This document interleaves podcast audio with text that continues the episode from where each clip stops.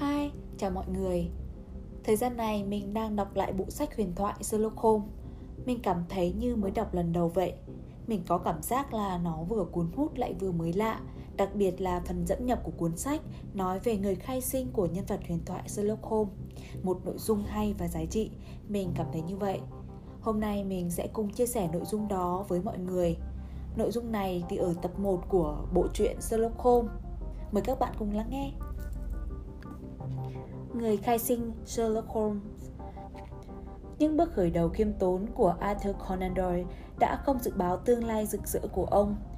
Sinh ngày 22 tháng 5 năm 1859 trong một gia đình Thiên Chúa giáo trung lưu, cậu bé Arthur lớn lên trong một khu phố sập xệ của Edinburgh, Scotland. Khác hẳn với ông nội và những chú bác thành đạt đang sống và giao du với giới trí thức ưu tú ở London hoa lệ. Ông nội của cậu, John Doyle, là một họa sĩ tên tuổi trong làng biếm họa chính trị. Bác của Arthur, trưởng nam của ông John Doyle, cũng tên là John và cũng trở thành cây bút biếm họa danh tiếng. Người bác thứ hai, Richard, khởi đầu sự nghiệp thành công bằng tái vẽ biếm họa cho tạp chí Punch và sau đó trở thành họa sĩ minh họa sách nổi tiếng.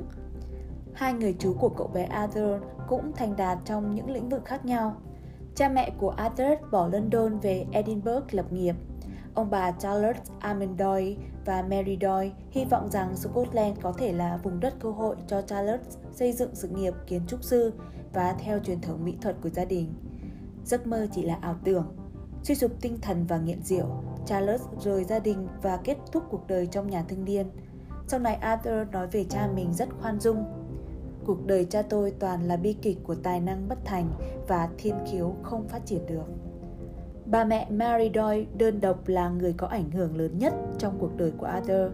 Cậu bé là con trai lớn nhất còn lại trong số 7 người con. Chính người mẹ đã ươm mầm cho con trai lòng yêu thích những câu chuyện hiệp sĩ phiêu lưu và niềm tin vững chắc vào những quy tắc danh dự của dòng dõi quý tộc Anh quốc.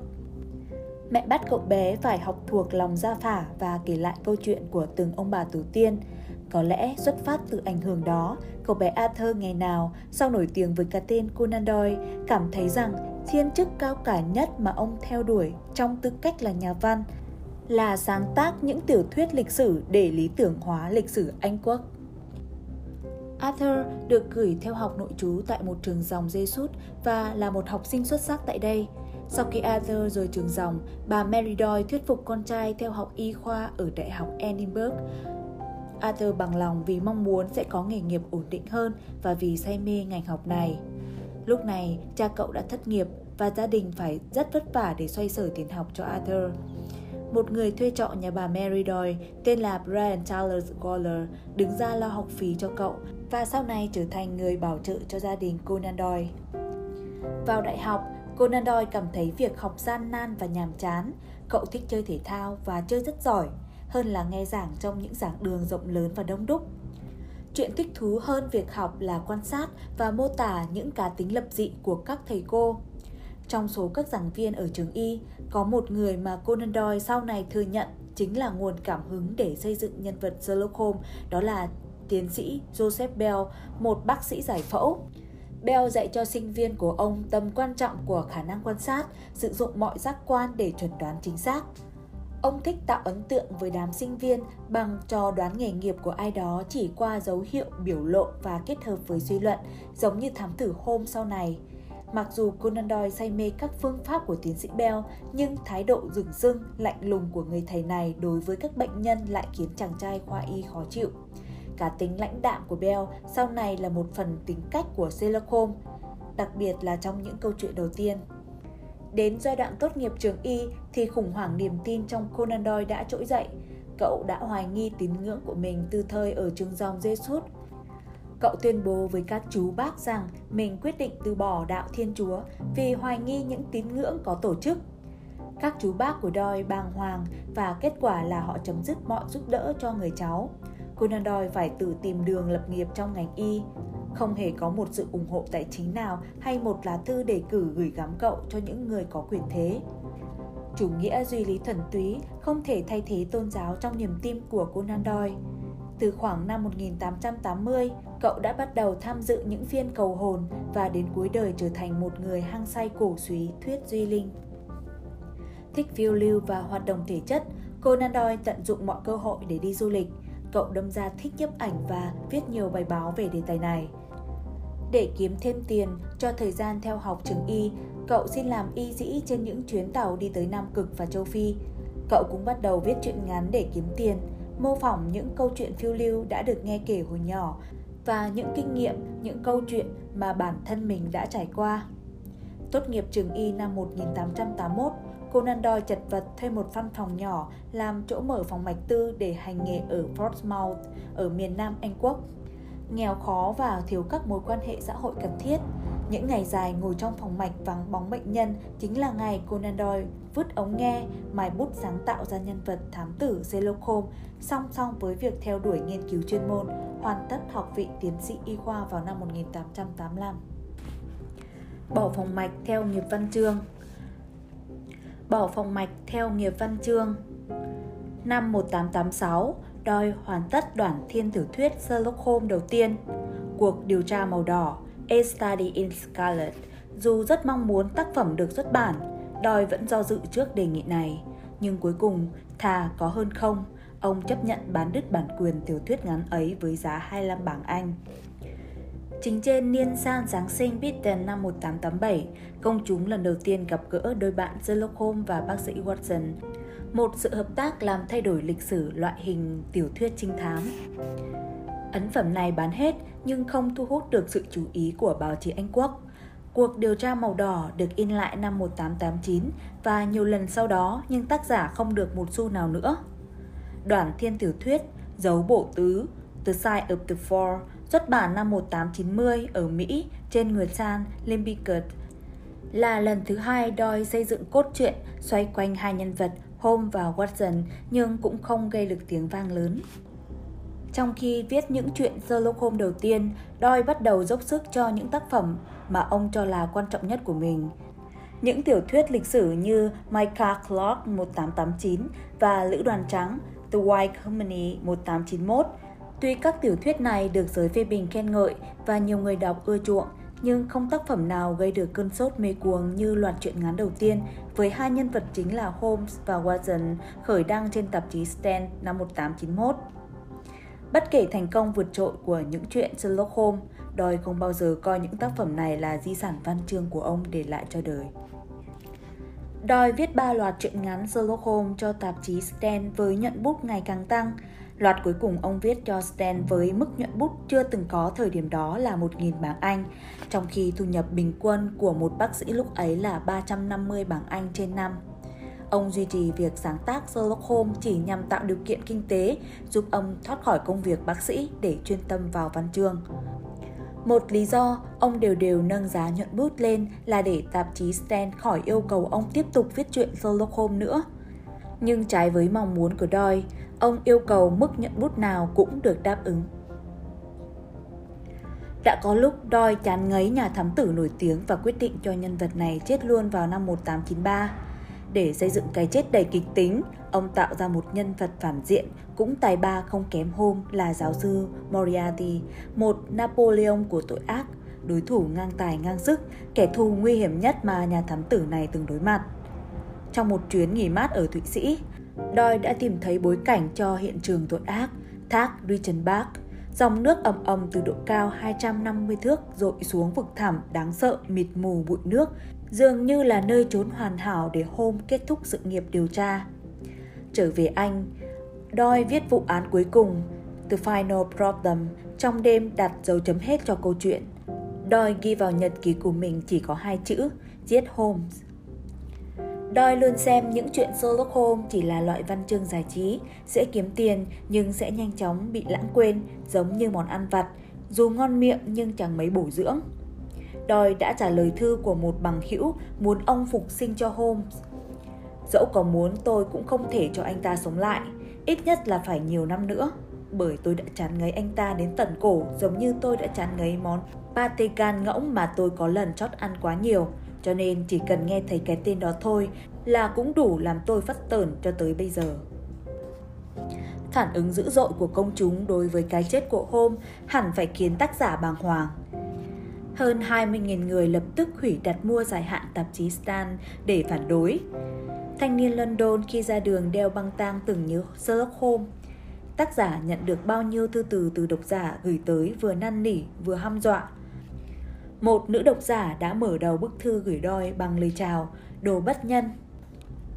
Có nguồn tin thời ấy còn cho biết cái chết của Holmes đã khiến Hoàng Thái tử Edward phải đau lòng và chính nữ hoàng Victoria cũng không vui. Dù vậy, phải 9 năm sau Doyle mới chiều theo ý muốn của công chúng và cho Holmes sống lại.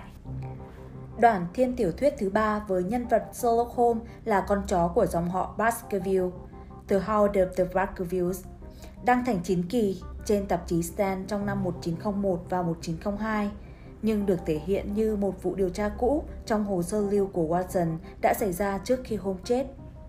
Mãi đến 1903, Doyle mới quyết định cho nhân vật thám tử này sống lại khi ông viết truyện Ngôi nhà hoang, The Empty House.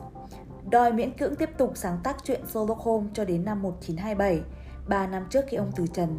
Xuất hiện trong 4 đoạn thiên tiểu thuyết và 5-6 truyện ngắn, Sherlock Holmes đã in dấu đậm nét trong 40 năm văn nghiệp của Doyle. Cuộc phiêu lưu ở kiếp sau. Doyle trở thành một nhân vật quan trọng của công chúng. Hai lần nhà văn này đã ra ứng cử nghị viện nhưng không thành công.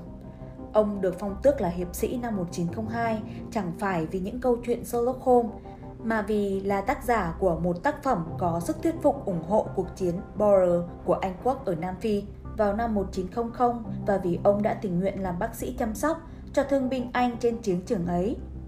Nhưng khi viết văn, ông vẫn chỉ ký tên là Arthur Conan Doyle, chẳng bao giờ đặt tước hiệu sơ trước tên mình ở đầu tác phẩm. Sau này, Doyle còn vận dụng phương pháp suy luận của Holmes và uy tín cá nhân để phá một vài vụ án có thật và như thế giải thoát cho hai người bị tù oan. Đệ nhất thế chiến đã tàn phá thế giới quen thuộc của Doyle. Như nhiều người khác, ông đã mất nhiều người thân thích trong cuộc đại chiến này.